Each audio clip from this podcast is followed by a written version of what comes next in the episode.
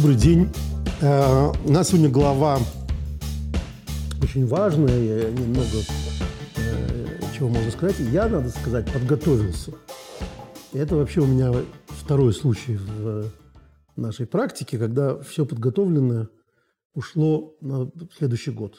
Потому что после прошлой э, нашей беседы, где я, надо сказать, не ненамеренно но подсознательно обронил в самом начале два раза одну цифру, число лет, а, меня засыпали вопросами. Я сказал, что Яков э, говорит Исаву, которому, э, которого он не видел, что-то около 20 лет. И на меня посыпались вопросы, причем сыпались они всю неделю. Э, во-первых, давайте сразу прочтем самые интересные из них, а, и пошлем туда подарочек, потому что, э, я не знаю, будут ли благодарные зрители э, слать подарки уважаемой Лане э, и двум другим задавшим этот вопрос. Почему они могут быть неблагодарны? Потому что это тот редкий случай, когда я изменил тему. Я даже могу сказать, какая тема была изначально. Я хотел поговорить о полосатой, этому непонятной рубашке, которую подарил Яков Йосефу и о том, какую она печальную роль сыграла, как она выстреливает несколько раз. Ну вот запишите себе на, манжетах, в следующем году на эту тему поговорим, потому что Лана не оставила мне выбора, э, и особенно те, кто продолжили ее тему. Давайте сразу дадим вопрос Ланы. Э, Лана так переживала, что задавала вопрос, не дослушав до конца. Так она пишет на YouTube. Шалом, задаю вопрос, не дослушав до конца. В своем разборе недельной главы вы упоминаете, что братья не виделись 20 лет. Но, насколько известно, после получения благословения Яков отправился сначала к Эверу, где 14 лет учил Тору. Мы сегодня поговорим о том, что значит, насколько известно и кому это известно. А, лишь после этого, в возрасте 77 лет, пошел на 20 лет к Лавану. Вы с этим согласны? А, мне вот это особенно нравится. Согласен ли я с этим? А, спасибо, пишет э, Светлана. Лана пишет, что ее зовут Светлана. Светлана, вам принадлежит моя книжка «Прогулки по саду». Пишите нам, как вам ее посылать и подписывать ли, я вам ее подпишу. Но с этим же вопросом, только в других э, несколько модификациях, обратилось ко мне еще два наших зрителя. Э, э Маше Дукаревич и Александр Рыклин. Вам Маше и Александр уезжают две замечательные книжки Джеймса Кугела, которые занимаются нашими недельными главами. А, древнерусский мидраж, если вы помните, тот самый, который говорил о лестнице Якова. А, а в доме Патифара тот, который говорит буквально об этой недельной главе.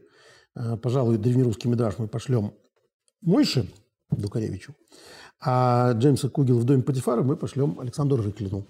Заходите, забирайте. Подписывать не буду, не я написал. Но э, Кугела я вообще очень нежно люблю, потому что это глубочайшие, интереснейшие э, книги не столько и не только э, на ту тему, которая указана. Э, то есть это, она занимается, что называется, э, известными кейсами, э, но за этими кейсами весь подход мидрашистский, и, в общем, я в свое время очень многое узнал профессора Кугела, которого один из наших читателей совершенно несправедливо называл наверняка не богобоязненным человеком, нет, Э, профессор Кугел религиозный еврей и при этом выдающийся замечательный ученый, по-моему, э, из крупнейших мидрашистов нашего времени. Так что вот, читайте. Э, вопросы, которые задали два наших обладателя Джеймса Кугела нынешних, были несколько замысловатее, но тоже послужили мне, так сказать, послужили мне темой для размышлений. Э, и заставили меня усердно изучать источники, которые меня заинтересовали настолько, что я сегодня решил посвятить себя и вас этому. То есть, если вам не надоели цифры в вопросе Ланы, то приготовьтесь, сейчас их будет много. Потому что вопрос этот крайне непраздный. А, и вот э, Лана пишет, как известно, вот известно, что э, Яков был 17 лет в доме Эвера – Э, Шема и Эвера, значит, в Ешиве он там учился 17 лет, прежде чем пойти э, к Лавану. И, э, и дальше начинается, как, как известно, огромное количество проблем вот один из уважаемых господ, получающих Кугела, задавали эти вопросы в таком, в таком примерно виде. Один из них услышал где-то, что есть мнение, что, Яков, что есть мнение комментаторов, что Яков на самом деле не служил э, Лавану 7 лет, а сразу женился, а потом 7 лет отрабатывал. А, а, а, а другой э, из этих читателей сказал, спросил меня вот про тоже как Лана, про эти самые 17 лет. Точно, он мне сказал точно сколько лет э, Лаван не видел Исава, то есть Яков не видел Исава. Э, я задался, занялся этим вопросом и подготовил целый ряд источников. Э, в основном э, сразу открою правду, это касается наших глав. Глав, которые посвящены Якову, Иосифу и Иосифу в Египте. Почему? Потому что хронология, о которой мы сегодня будем говорить, она вся находится в этих главах. Поэтому наш сегодняшний разговор будет посвящен буквально этому вопросу. В какого возраста Яков был в, разных, в разные периоды, о которых мы говорим в этих недельных главах? А, мы когда-то с вами э, занимались уже возрастом библейских персонажей. А это касалось, э, э, если, если вы помните, возраста Ривки, которую там на момент сватовства Мидрош объявляет трехлетней. И Раби Авраам и Бенезер очень этим возмущаются, и вот у нас был целый урок этому посвящен. Но, в принципе, начиная от сотворения мира и вот до истории с Яковом, э, Тора, как правило, точно дает нам возраст э, про отца, когда он родил своего первого сына. Когда он породил или родил, э, как в том анекдоте, знаете, Авраам родил Исаака, Исаак родил Якова, а потом мужчины разучились рожать и передали это дело женщинам. Но на самом деле, конечно, современные переводы переводят «порождать» породил, Авраам породил Ицхака, Ицхак породил Якова и так далее. Это соответствует древним классическим переводам, поэтому э, не об этом речь. Но обязательно, когда рождался первый сын, вот проверьте, первый не говорит, сколько лет было про отцу. И таким образом под это, под эту хронологию можно было дальше привязать все. Потому что если вы знаете, сколько лет было про отцу, когда родился у него первый сын. И дальше вы знаете, когда, как, когда у этого первого сына родился первый сын, то вы дальше выстраиваете их, их, их жизнь, не более, все, не, не, более-менее вам все известно, как говорит Светлана в нашем вопросе. И вот вдруг именно главным героем наших недельных глав, то есть недельной главы прошлой, и одного из главных героев, одном из главных героев этой недельной главы, не указывается о Якове, сколько ему было лет, когда он родил своего первенца Раувена. А, и дальше уже по накатанной не говорит, сколько было лет, когда э, он родил остальных своих детей. Надо сказать, что э, и то, что касается потомков Якова, э, это из, из всех сыновей, которые там начинают от Леви, Тора говорит только возраст, когда они умерли. Сколько им лет было, когда они умерли? Леви было 137 лет, когда он умер. умер. То есть потомкам Леви. Леви самому было 137, Кигату его сыну 133, Амраму его сыну 137. У остальных, Шватим, у остальных сыновей Якова, такие подробности не указываются. Не написано, сколько им лет было, когда они умерли. А, и, и, и соответственно, мы не, не можем Э, дальше вычислять ничего, потому что нам не указывают, сколько было лет каждому из них, из праотцов, когда у них родился первый сын. Поэтому мы э, не можем точно назвать, казалось бы, главную хронологию, главный наш, на главную дату, то есть главное количество лет. Сколько лет евреи были в рабстве египетском. То есть мы знаем, что проклятие было в 400 годах, дальше там вычисляются какие-то другие цифры – Почему есть такое? И почему, в принципе, спор по этому поводу возможен? Потому что не за что зацепиться. Потому что нет возраста главных персонажей. Непонятно, когда э, закончилось рабство и так далее. Э, на самом деле э, мы можем сказать, это все можно было бы сказать, если бы Тора себя вела так, как вела себя с Авраамом. Если бы нам был известен возраст во время рождения первого сына. Но почему Тора этим не занимается, это отдельная тема для разговора. Почему не указан возраст Якова, когда он родил Рувена? Почему автор решил впервые от нас эту информацию скрыть? Непонятно. Но не это сегодня главная тема для нашего разговора. Э, речь идет о том, что, тем не менее, мы должны как-то с возрастом Якова определяться. И надо сказать, что существует, как мы обычно говорим, основная попытка большинства комментаторов, которая, вот как Лана заметила, сделала эту тему известной. То есть нам всем известно, сколько лет было Якову, э, сколько лет он там отсутствовал, сколько лет Исаф не виделся с Яковом и так далее. А, это общее место – которое, как мы дальше будем говорить, вызывает огромное количество трудностей. То есть то, что все комментаторы примерно так говорят, трудность не снимает. И мы сегодня попытаемся увидеть, как они пытаются пройти между дождинок, как они пытаются свести совершенно, не, не, не, казалось бы, несводимые вещи. И э, один, однако же, комментатор совершенно с ними всеми не согласен. И этот комментатор Ральбак, вообще проблемный комментатор, Герсонита, о котором мы уже много говорили, Раби Леви бен Герсон, Гершон, который, кроме всего прочего, еще и знаменитый математик. То есть тут ему совсем некуда деть свои профессиональные навыки. Он как математик сразу, э, видя неправильные какие-то расчеты, начинает нервничать. И начиная нервничать, начинает искать выходы из этой ситуации. И находит. А, и мы сегодня в основном, разбираясь с этими проблемами, потом приведем эту герсонидовскую версию, которая снимает все вопросы, а потом, забегая вперед, скажем, почему это абсолютно не вызывает никакого доверия его версия и почему большинство комментаторов с ней совершенно не согласны. Итак, в нашей главе э, мы встречаемся уже с Йосифом. Да? Вот Йосиф, он главный герой нашей главы.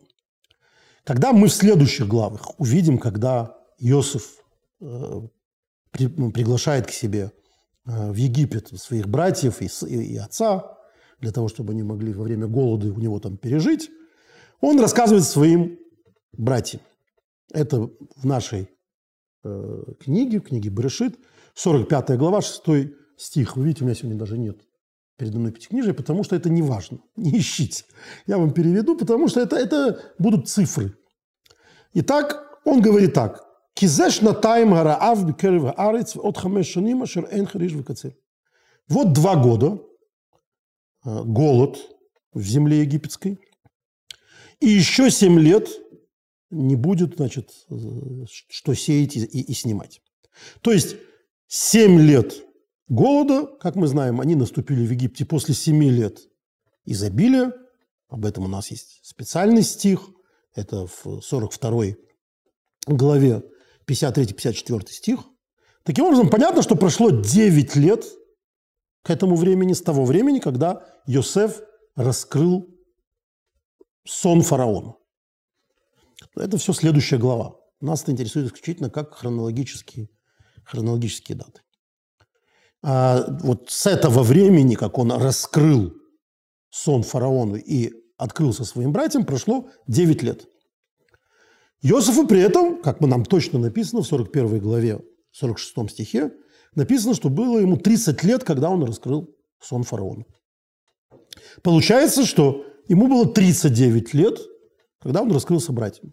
Все пока очень просто. Якову было в тот момент, когда он спустился в Египет, 130 лет. Это говорится прямым текстом в Торе, когда он встречается с фараоном. Я, правда, думаю, что, зная Якова, можно предположить, что он там фараону не всю правду говорит и, и, и дальше забыть вообще про возраст Якова. Ему может быть сколько угодно лет, потому что Яков, как известно, э, человек прямой. Я старик прямой, говорю всю правду в глаза и дальше по Шварцу. Э, но у могли быть резоны, но с чего бы нам так думать, Тора его не опровергает. Он говорит в прямой речи фараону, это 41 глава, 46 стих, что ему, э, то есть, извините, 47 глава, 9 стих – что ему 130 лет. Получается, что Якову было 91 год, когда родился Иосиф. Пока вычисление совершенно простое, простое. Мы знаем, сколько лет Иосифу, мы знаем, сколько лет Якову, а вычисляем одно от другого, значит, ему было, мы не знаем, сколько лет было Якову, когда родился первенец, но сколько лет ему было, когда родился Иосиф, мы знаем. Это уже хорошо.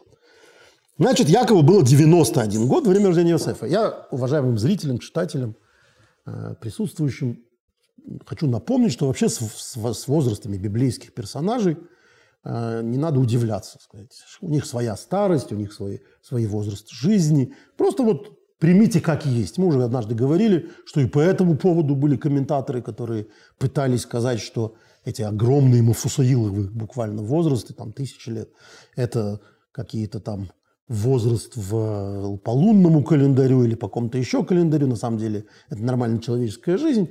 Но мне не кажется это принципиально. То есть э, э, мы дальше будем говорить о том, что некоторые соответствия всегда присутствуют с нашими э, продолжительной жизнью. Поэтому просто на этом, что не заморачивайтесь. Вот 91 год ему было, когда он родил Иосиф. Сколько же было Якову лет, когда он родил Рувена? Можем мы из этого понять? Когда Яков прощается с Лаваном, на горе Гела, на Геладской этой горе, где они заключают договор после всего, там, после того, как у них были конфликты, он от него сбежал, он его догнал там и так далее. Вот они заключают договор – когда он, э, Лаван его догнал. В то время, когда, я напоминаю, Яков со всей своей семьей, семьей бежал в Ханаан. И вот Яков говорит ему, я прису... работал на тебя, то есть я был в твоем доме 20 лет. 14 лет он работал за Рахель Лею, а 6 лет за скот. Это вот, не, не верите, проверьте. 31 глава, э, там 38 стих и 41 стих точно определяют эти, эти даты. Значит, 6 лет э, Яков работал за скот Лавана а по их договоренности, которые они изначально, когда они, когда они обновили свой договор, они все время скандалили. И когда они обновили свой договор, они договорились, что вот за, за 6 лет этот скот уже будет Якова. Это 6 лет. Это было сразу после рождения Юсефа, что нам важно. То есть это 30 глава, 25-34 стих, рассказывается, что, как это происходило вот после этого нового договора. Получается, что во время рождения Иосифа Яков отработал 14 лет в доме Лавана. Значит, ко времени рождения Иосифа 14 лет он был в доме Лавана.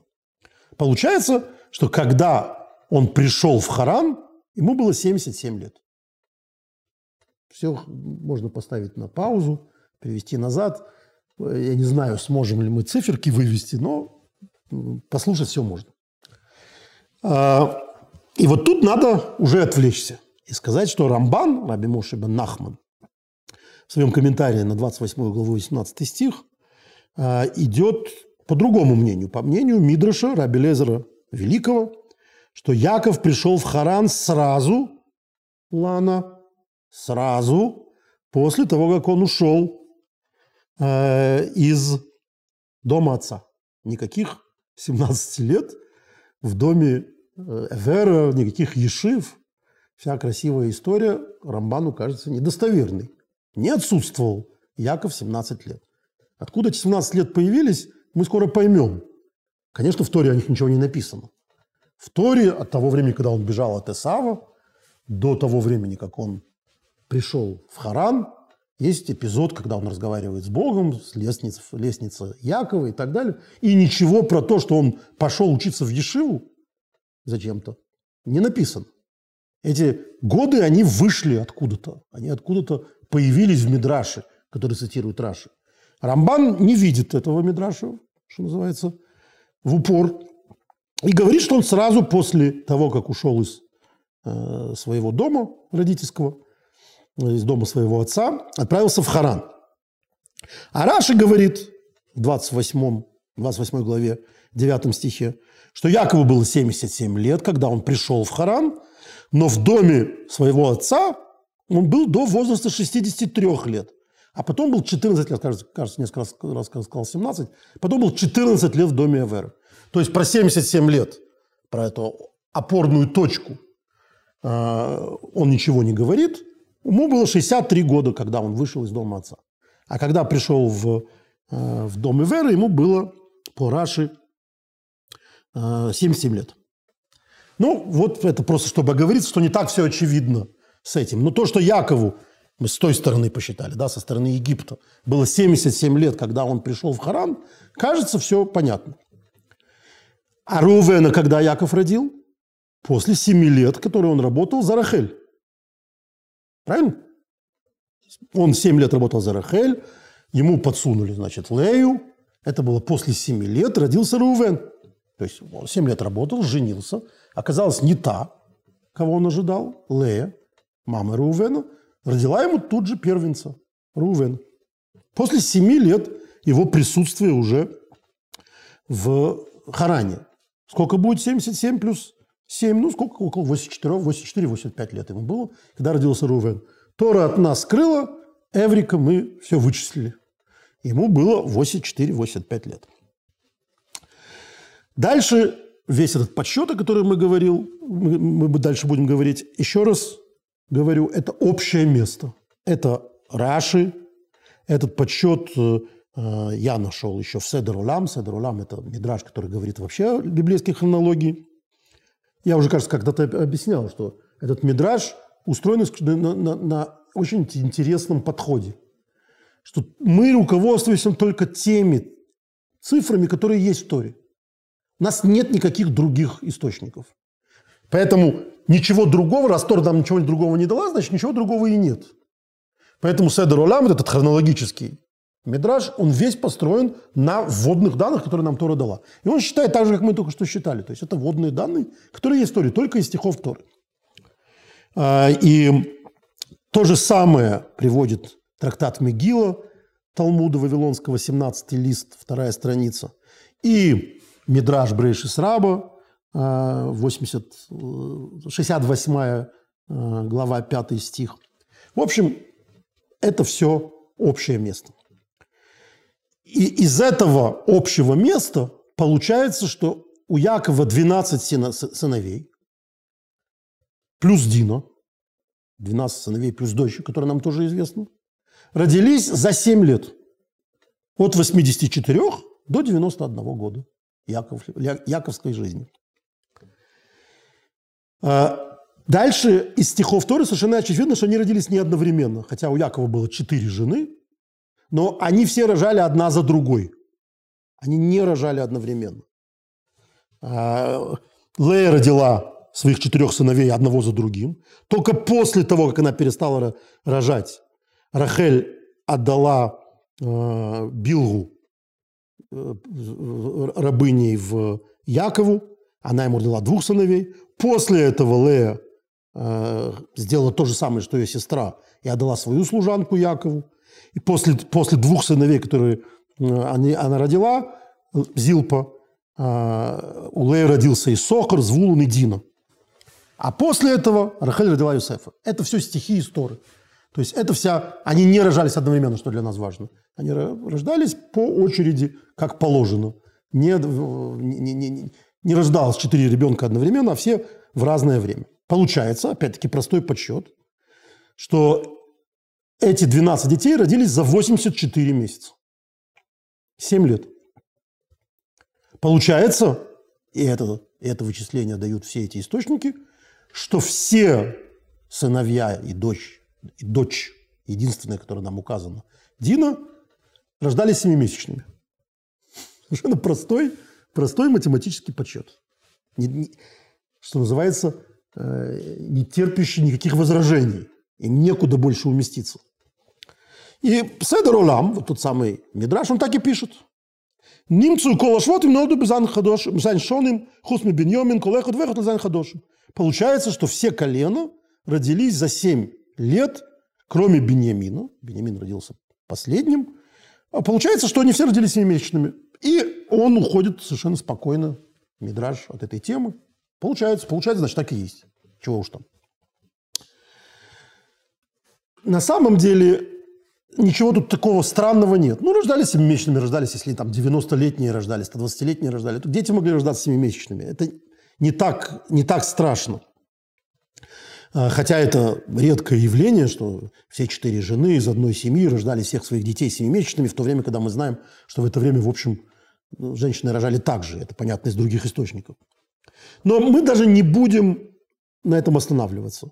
Семимесячными дети рождаются. Нас будут пугать следующие хронологические этапы в жизни Якова гораздо больше, чем это, пусть редкое, до невозможности, но естественное вполне явление. Дети бывают, рождаются семимесячными. Допустим. Перейдем к проблемам гораздо большего свойства. Во-первых, непонятно, и на этом останавливаются некоторые комментаторы, почему Яков, 70-летний, э, 77-летний, когда он пришел в Харан, то есть по всем мнениям это серьезный возраст, то есть это даже по библейскому возрасту, мы же видели, видели что Авраам э, переживает, что он, у него не могут родиться дети, э, 90-летняя Сара смеется прямо таки. То есть 77 лет – это, в общем, не, не мальчик. Почему он должен был ждать 7 лет, э, пока не, не женился, а не женился сразу? Э, по второму кругу. То есть давайте вспомним, что э, если нам кажется, что это обычное явление, нет. У нас отдельно написано, что его отец Ицхак родился во сколько? Женился во сколько? В 40 лет. А, тут есть большая проблема, которую мы, которую мы сейчас перейдем. Дело в том, что Рахели в тот момент, когда она встретилась, встретилась, встретилась с Яковом, было 5 лет по этим, по этим вычислениям. И Рабену Бехае, комментатор известный медрашист, он говорит, что почему Яков не женился? Потому что он должен подождать, пока она вырастет. То есть на пятилетие он не мог жениться. Чтобы она хотя бы стала батмицвой. Опять-таки оставим в стороне наши нынешние представления о возрасте.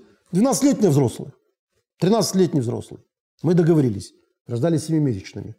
Пятилетняя, 12-летняя уже, значит, может выходить замуж за 70, за 90-летнего человека, за 70-летнего человека. А, и дело в том, что кроме этого, кроме этого вопроса, почему, Раши, почему Яков был готов ждать столько времени, когда второй раз должен был жениться, а, вся эта хронология аукнется нам в истории с Диной.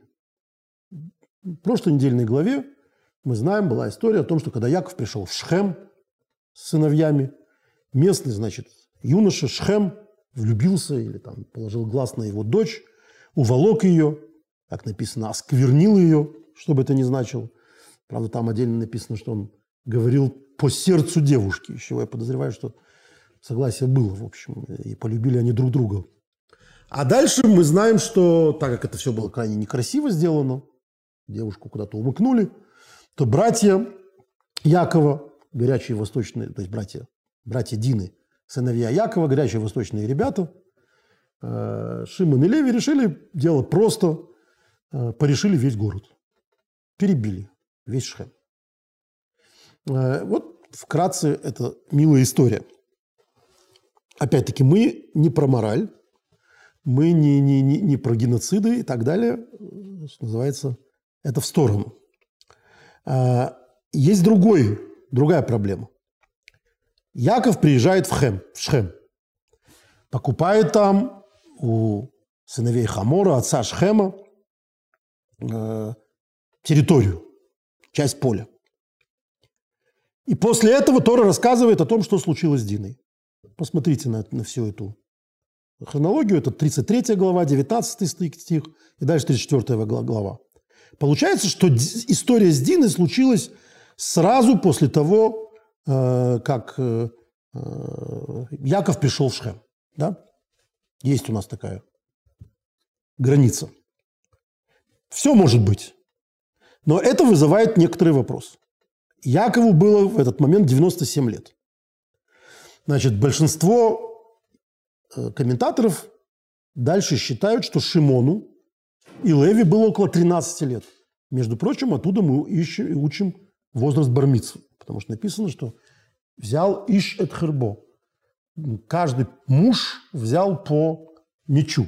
Ну, значит, пошли косить этот город. Муж – это, значит, Шимон и Леви. При этом им, конечно, 13 лет. Значит, соответственно, когда человек становится мужем, когда человек, мальчик становится мужчиной в 13 лет, у нас из-за этого возраст бармитсва, на секундочку. Никакого другого источника в Торе для возраста бармитсва не существует. Дальше законоучители аккуратно обходят э, во многих местах эту тему и говорят, что возраст бармитсвы – это возраст появления внешних половых признаков, грубо говоря, растительности там и так далее. Потому что, ну, как мы сейчас поймем, привязать это совсем к Шимону и Леви не очень получается. Почему? Потому что, несмотря на то, что по большинству комментаторов Шимону было около 12, а Леви был его моложе на 7 месяцев, как мы только что выяснили, не раз 7 месяцев рождались. Дине, получается, было 6 лет. Она была возраста Юсефа. Даже если мы скажем, что э, Яков задержался до этого, что на самом деле он не сразу пришел в Шхем, нам иначе возраст не понять, э, не считая, что он сразу пришел. Но даже если мы скажем, что он задержался, э, как написано в некоторых местах, около года, так пишет Раши, и так пишет Седер Олам, вот этот самый Мидраж, что он задержался еще год. Получается, что Шимону было 13, а Леви, соответственно, 12 с половиной. А Дине 8 лет. Теперь все понятно, все нормально. Шхем влюбился в восьмилетнюю девочку. Но все-таки это странновато. А, что он в нее влюбился, он на ней женился, там, осквернил ее. Надо сказать, что мы возвращаемся к этому вопросу про Ривку трехлетнюю. И даже там, даже с таким нехитрым расчетом, что ей было три года, который, о чем мы говорили да, в свое время, а, Седр Улам оговаривается, что он на ней не женился в три года. Что он в три года а, обручился с ней. То есть договорился с отцом, что он не женится, когда она вырастет. И вот когда бы они там, когда она не выросла. Здесь история не терпящая никаких поблажек. Увидел, изнасиловал, женился. Нет никаких 10 лет, 20 лет. Он, значит, изнасиловал восьмилетнюю девочку. И это кажется э, странным. Кроме того, давайте посмотрим правде в глаза. 12-13-летние мальчики перебили весь город. Что тоже удивительно. То есть не то, чтобы когда там 20-летние э, мафиози перебили э, большой город или небольшой, как, как пишут комментаторы некоторые, не такой уж большой город. Это, это менее странно. Ну, по крайней мере, возможно. То есть мож, могут два террориста таких, э, приготовившихся, разработавших стратегию, тактику, на 12-13-летние мальчики, все-таки несколько странно. Я вот говорю, что э, по поводу этого вопроса вообще, как двое детей или там юноши или мужчин перебили целый город, а Барбанель пишет, Энсафек шихойса ирктана, ваношим бумат. Понятно, что это был маленький городок, и людей было мало, и поэтому они могли это сделать, говорит Барбанель. Э, но, тем не менее, 13-летним это сделать сложно. Это вторая, еще одна проблема, о которой мы говорим. Мы сегодня перечисляем проблемы хронологии. Они все по отдельности не такие уж большие. В конце концов, если 20-летние могут перебить большой город или маленький город, почему 13-летние не могут? Э, какая нам разница? В конце концов? 90-летние могут рожать, почему 13-летние не могут воевать? А сегодня вон армии формируются некоторые террористические из, из, из детей такого возраста. С Калашниковым все можно, можно перебить и весь город.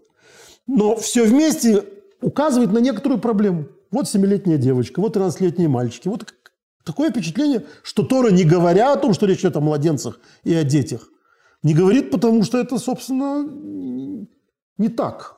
Потому что это, это было бы отдельным вопросом, что как это так, что взрослый глава города изнасиловал маленького ребенка, изнасиловал девочку. То есть это было бы уже, очевидно, каким-то более чудовищной вещью. Братья ничего такого в оправдании отцу не говорят. Они просто говорят, что блудница наша дочь, наша сестра, чтобы так с ней поступали. То есть блудница, тут не вопрос, потому что она ребенок. Вот это все вместе, оно вызывает некоторый диссонанс. Если вам этого мало, еще проблема. А, проблема – это история в нашей недельной главе про Игуду и Тамар. А, Игуда и Тамар э, – это еще одни герои нашего, нашего повествования. Э, напомню вкратце сюжет. Э, у Игуды было двое сыновей, он их отдал, то есть взял, им, взял одному из них сначала в жены Тамар, жених или муж молодой умер, по законному ливерантном браке у бездетного, за бездетным братом, как и боялся малыш в Карлсоне, младший брат должен жениться на, на, на, на, на, на вдове, он отдает второго сына, и тот тоже умирает. А, и он побаивается отдать третьего, Иуду, потому что что-то с этой дамой не так. А, и она, бедная, замуж выйти не может, потому что она замужняя жена, она чья-то. Сына он ей не отдает. И она идет на подлог, о котором я хотел говорить, если бы не Лана и все остальные, задавшие, задавшие вопросы хронологии по поводу одежды. Она ну, одевается блудницей – Судя по всему, в те времена ливерантный брак распространялся не только на, на братьев, но и на отца э, умершего. Вот. И она таким образом, э, переодевшись блудницей, соблазняет Иуду, и он выну, вынужден жениться на ней, не зная, что, что это его невестка, а блудница, которая, отношения с которыми вполне разрешены. Дальше она берем, э, от него забеременела, у нее рождаются дети, близнецы. Она в, в процессе этого, а так он не знает, э, что, что, что с невесткой был именно он, э, над ней смертная казнь, потому что она нарушила ливерантный брак. И, и в последний момент она доказывает ему, по крайней мере, что он отец. И, в общем, все заканчивается замечательно и хорошо. Э, Иуда признает ее правоту, она остается жива, дети входят в пантеон еврейских приличных наследников, и потомком одного из них будет царь Машех. Ура, браво. Вопрос про возраст. Иосифу было 17 лет в тот момент, когда он был продан. Этот возраст указан в 37 главе, втором стихе. Еще раз, когда братья к нему пришли, ему было 39. Получается, что прошло 22 года от его продажи до прихода к нему братьев. 22 года по последовательности истории, сразу после продажи Йосефа, и мы об этом говорили в прошлом году, Иуда почему-то покинул дом отца. Вот он не, не мог больше жить в этой семье и покинул дом отца. Мы обсуждали это, как по этому поводу говорил, говорила Барбанель, мы читали, что он завел отдельный дом именно в силу того, что считал себя виноватым и так далее. И сразу после продажи Йосефа. А, женился на дочери, как написано, Ишкнани, дочери Кнанца.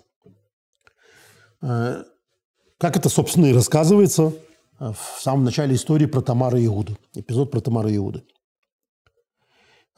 еще раз, это было сразу после продажи Иосифа. И так считает наш главный хронологический мидраж, который мы сегодня уже упоминали, Седер Олам.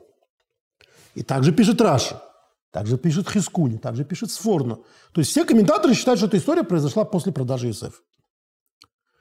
Мы увидим дальше, что как минимум два комментатора так не считали, потому что э, в это ложе не входит ничего. Сейчас мы увидим как. Но пока видим все, как идет все по, по порядку. Иосифа продали в рабство, Иуда ушел из дома, женился. И эта вся история дальше с ним происходит. Дальше, когда Яков и сыновья спускаются в Египте, Иосиф, э, э, э, Иуда уже спускается с тремя своими сыновьями и двумя внуками. Хацрон и внуки. Это 46 глава, 13-12 стих. Как в такой короткий период вошло три поколения? То есть 22 года, три поколения. У него есть уже внуки. Седр Олам, вот этот э, самый мидраж, он говорит таким образом, что э, Эр и Анан, сыновья, умершие сыновья э, Иуды, тех, те самые, которые, которые умерли с Тамар, э, дети от его Батшу, от его первой дочери. И также Перец, сын Игуды, от Тамар. Они все женились в семилетнем возрасте. Ну, когда семилетний женится, тогда три поколения прекрасно входят в это все дело. Без этого не получается. Но Седер Олам, этот хронологический мидраж, как мы уже заметили, такими вопросами не заморачивается. В Торе написано, значит, так и есть. Значит, семилетняя, трехлетняя выходит замуж у них там и так далее. Есть люди, которых это абсолютно не устраивает. Мы этих людей знаем. В прошлый раз над этим комментарием издевался Раби Авраам Ибн в связи с трехлетней, с трехлетней э, Ривкой. Он будет это делать и сейчас. А к нему присоединяется Герсонит. Что говорит? Ибн Эзра, который существует на русском языке, поэтому можете посмотреть, 38 стих в первом, 38 глава в первом стихе, говорит очень просто, что вся эта история про Игуду и Тамар была перед продажей Иосифа. Потому что не может быть, что дети Игуды родили, женились до 12 лет. То есть он исходит не из указанного порядка, а мы знаем, что есть общее правило, очень распространенное, что в Торе нет порядка истории. Что Тора вполне может рассказать важные эпизоды, вставные новеллы, назовем их так. Тамару и Игуду после тех историй, которые случились позже этого. Ну, просто э, это отдельная история, отдельная новелла. Поэтому почему? Логически, говорит Раби Абрахам Менезер. Не может быть, что, они, что все дети и внуки женились, то есть дети от разных жен, женились до возраста 12 лет. Тем более, что э, по простому смыслу стихов, говорит Раби Авраам Ибн Эзра, видно, что между смертью Эра и времени, когда э, Шейла, третий сын, должен был жениться на Тамар, прошло много времени. В 38 главе 12 стихе написано, что подвигнуло Тамар на, на ее эту безобразную выходку, что она переоделась блудницей и соблазнила э, Иуду, потому что она поняла, что он не собирается ему ей давать третьего сына. Почему она это поняла? Потому что написано «Ваербоемим» – прошло много времени.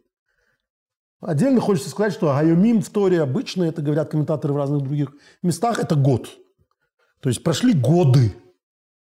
Это прошло определенное время. Получается, что в 22, в 22 года не вся история с Тамар вошла. Потому что есть еще какой-то непонятный отрывок времени, который мы не знаем, сколько был. Сколько времени не отдавали третьего сына. И надо сказать, что это не, не раби Авраам Ибн Эзра такой один. А, есть Тойсфес, которые считают, э, что э, история с Тамар была перед Михирос Йосиф, перед продажей Йосифа. То есть это не мнение единственного человека, раби Авраама Ибн Эзра, который всегда у нас пытается выглядеть прилично. То есть, ну, что за история, что за трехлетняя дочка, девочка выходит замуж, что за семилетняя, которая там влюбился парень, женился и, и так далее, что за десятилетние дети, семилетние дети, которые э, там, семилетние, даже десятилетние, одиннадцатилетние, которые женятся. Поэтому он так говорит. Нет. Мало. И то есть вы тоже говорят, что нет никаких причин считать, что эта история происходит после продажи Юсефа. Может быть, что она произошла до продажи Юсефа. Это так считает Раби Авраам Ибн Эзра. И теперь мы непосредственно переходим ко мнению э, Раби Леви бен Гершона, Герсонида.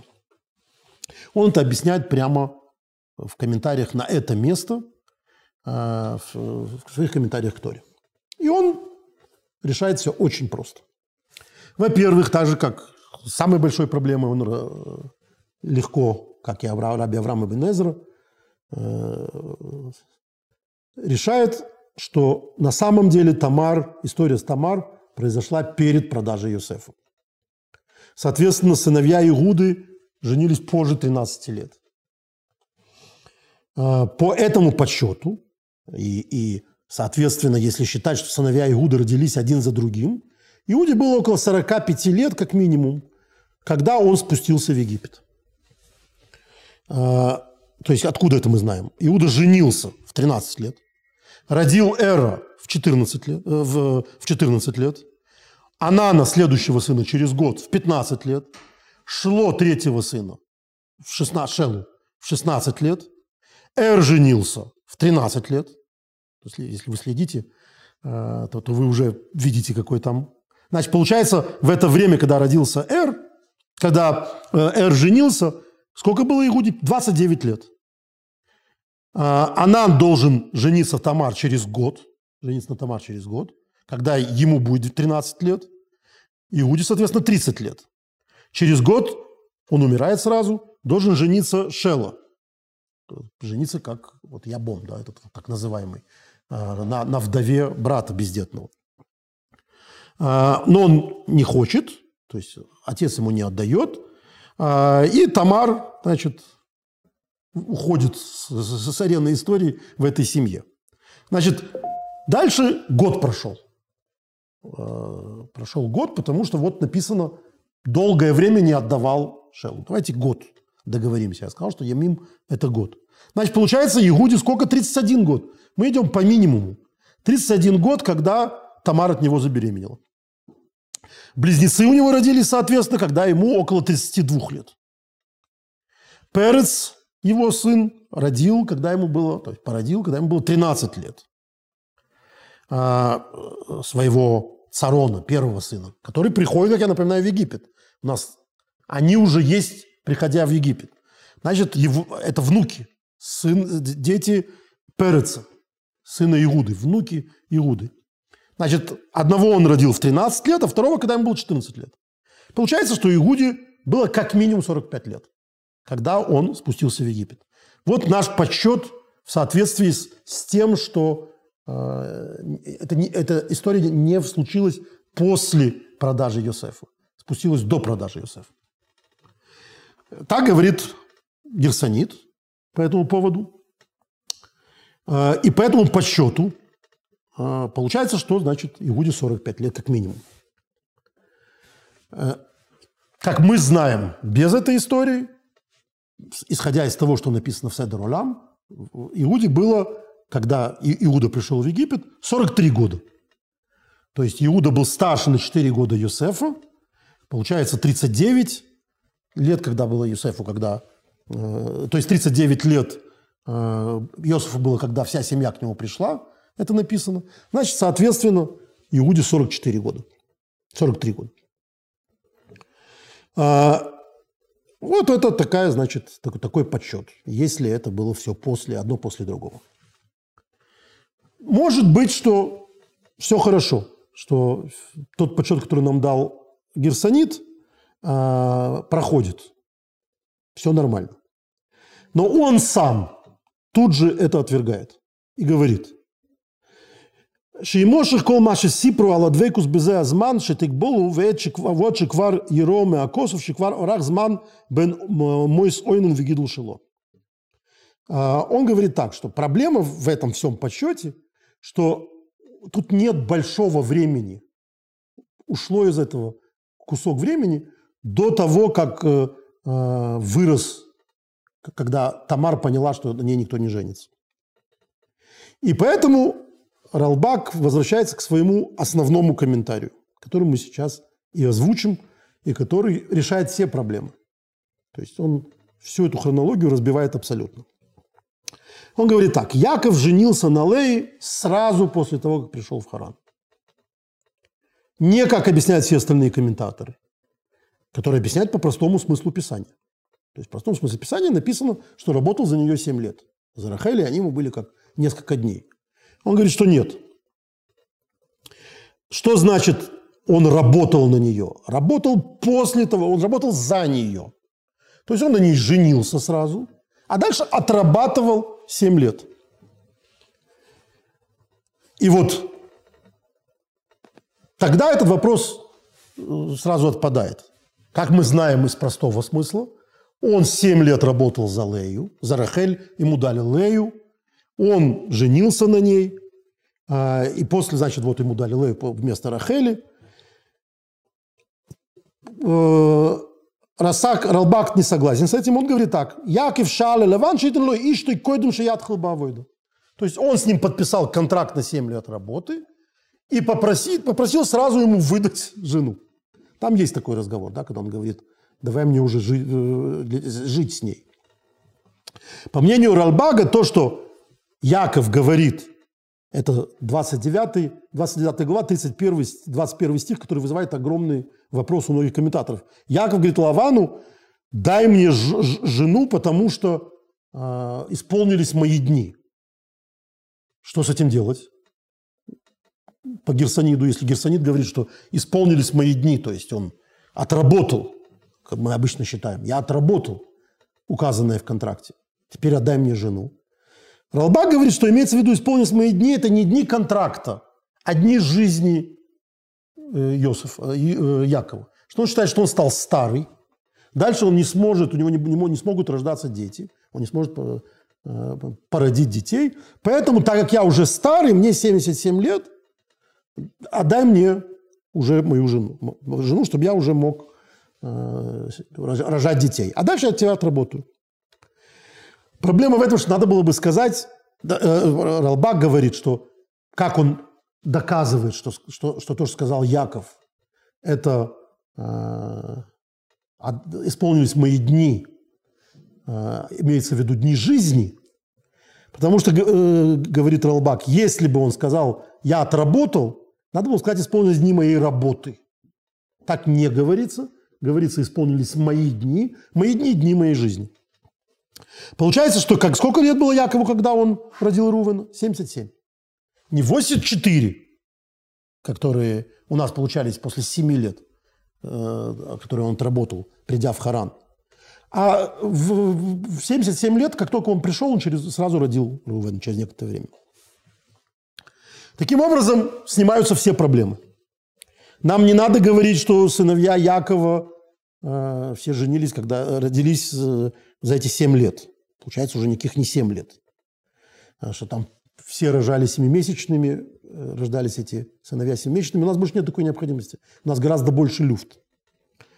Э, они все родились за 14 лет, а не за 7 лет. Значит, соответственно, там все прекрасно получается. Это первое. Второе. Яков женился сразу, когда пришел в Харан и не, не ждал больше 7 лет. Второй вывод. Третье. Шимон и Леви родились, когда Якову было 78-79 лет. Значит, соответственно, что в тот момент, когда они уничтожали Шхем, сколько им было? На 13, на 7 лет больше, чем, чем мы думали. Они были 20-летними, 20-летними. И это уже 20-летние стратегии военные, которые, значит, устроили резню в этом городе, это более соответствует как бы а, нашему пониманию того, что могли кто-то сделать. Надо сказать, что Ибн Эзра в 37 главе, 34 стихе, а, тоже, когда он там объясняет а, что там произошло, он говорит так, «Лефида ати такен шейтакев биршхем шаним рабойс». Он тоже, его беспокоит эта проблема. И, как мы уже говорили, его беспокоит проблема с Диной, которой 7-8 лет. И его беспокоит проблема с 13-летними этими массовыми убийцами. Еще не было этих школьных расстрелов, где 13-летние могут расстрелять полшколы. А, и он говорит, по-моему, говорит Ибн Азер, «Лефида ати такен шейсакев биршхем шаним рабойс». Может быть, что он задержался в Шхеме до этой всей истории многие годы. Нам Тора об этом не говорит. Мы, он там быть многие, мог быть многие годы. И, соответственно, Дина Дина не была семилетней. И Шимон и Леви не были маленькими. Э, Ктаним. И то, что говорит Ибн Эзер, это нормально. Но э, совершенно непонятно тогда, куда должен войти рассказ про Дину. Если мы знаем, что... То есть у нас опять начинается проблема с порядком всех рассказов. Потому что если мы знаем точно, что Иосифу было 17 лет, когда он был продан, а Якову в это время было 108 лет, то получается, что во время продажи Иосифа Яков уже жил где? А, он, он был в Хевроне, а потом вернулся в Шхем после этого. То есть вся история с Диной была после продажи Иосифа, то есть была история с продажей Иосифа, после этого он вернулся в Шхем. Это все как-то не, не, не кладется, не получается вместе. А, это проблема с Ибн Эзрой. Проблема с Герсонидом гораздо больше. Но пока, давайте посмотрим четвертый пункт. Иуде, получается, было 50 лет, когда он спустился в Египет. Мы скинули ему все. Он был старше Иосифа на 11 лет. И тогда получается, что есть еще несколько лет, а, которые нам в которой есть время Иуде устроить всю эту историю с Тамар, э, и 7 лет дополнительные в этом всем, или еще больше, чем 7 лет, в этой всей истории с тремя поколениями, как-то уже находится возможность как-то эти события уместить хронологически, более-менее человеческие возрасты. Вот, казалось бы, все отлично и все хорошо. Пришел Ралбак, все, все, все объяснил. Но проблема, что Ралбак, Герсонит, а, не решает проблему с возрастом Дины, потому что понятно, что Дина родилась а, в конце 14 лет пребывания Якова в Харане. Это очевидно.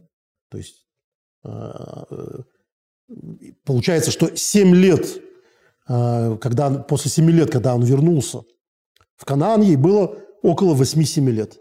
То есть не, не в 7 лет, извините. Во время его ухода в Канаан, возвращения в Канаан, ей было около 7-8 лет. Второе. А, все эти подсчеты Ралбага, а, они прекрасно кладутся в все, что угодно, только не на, не, не на Писание. С Писанием это не получается. Потому что а, в, в Писании написано, что Яков работал за Рахель 7 лет. Если вы откроете 29 главу, 20-21 стих, написано, что Яков работал за нее 7 лет, и они были ему как несколько дней. Вегойлу и каем мы ходим.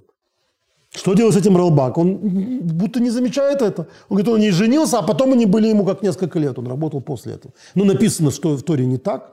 Написано, что он заработал, за нее работал 7 лет.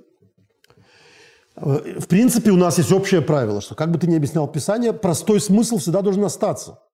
Если написано, что 7 лет он за нее работал перед тем, как на ней женился, то это должно быть так.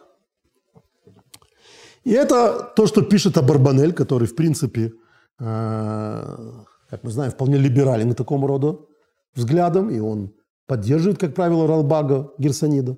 Тут он пишет довольно грубо. «Вине губиземе акиша псуками балбелесом». Он этим переворачивает и вводит хаос в стихи Писания, он говорит о Ралбаге что это все ни, ни, никоим образом э, несовместимо с прямым текстом Торы. То есть, кроме того, что и Раби Авраам, и Бенезра, э, и многие другие комментаторы, даже то правило, о котором мы сегодня постоянно говорили, что порядок рассказанного в Торе не обязательно упорядочен, извините за тавтологию, что в Торе могут быть рассказы, которые, о событиях, которые происходили раньше, они происходят позже. Даже с этим многие комментаторы спорят. Если Тора поставила в такой очередности, то она зачем-то это сделала. И, э, например, есть способ, точнее, нет способа, специально Талмуд говорит, что не учат, что зачем стоит для Галахи, для закона. Но когда ты говоришь, что все перевернуто, что за, зачем? Зачем нам рассказывать историю, которая происходила позже? Зачем нам рассказывать раньше? Просто чтобы нас ввести в какие-то непонятные заблуждения? То есть это как говорит Барбанель, все переворачивает. Мы сегодня подробно э, говорили о стихах, которые, казалось бы, дают нам э, понимание каких-то возрастов.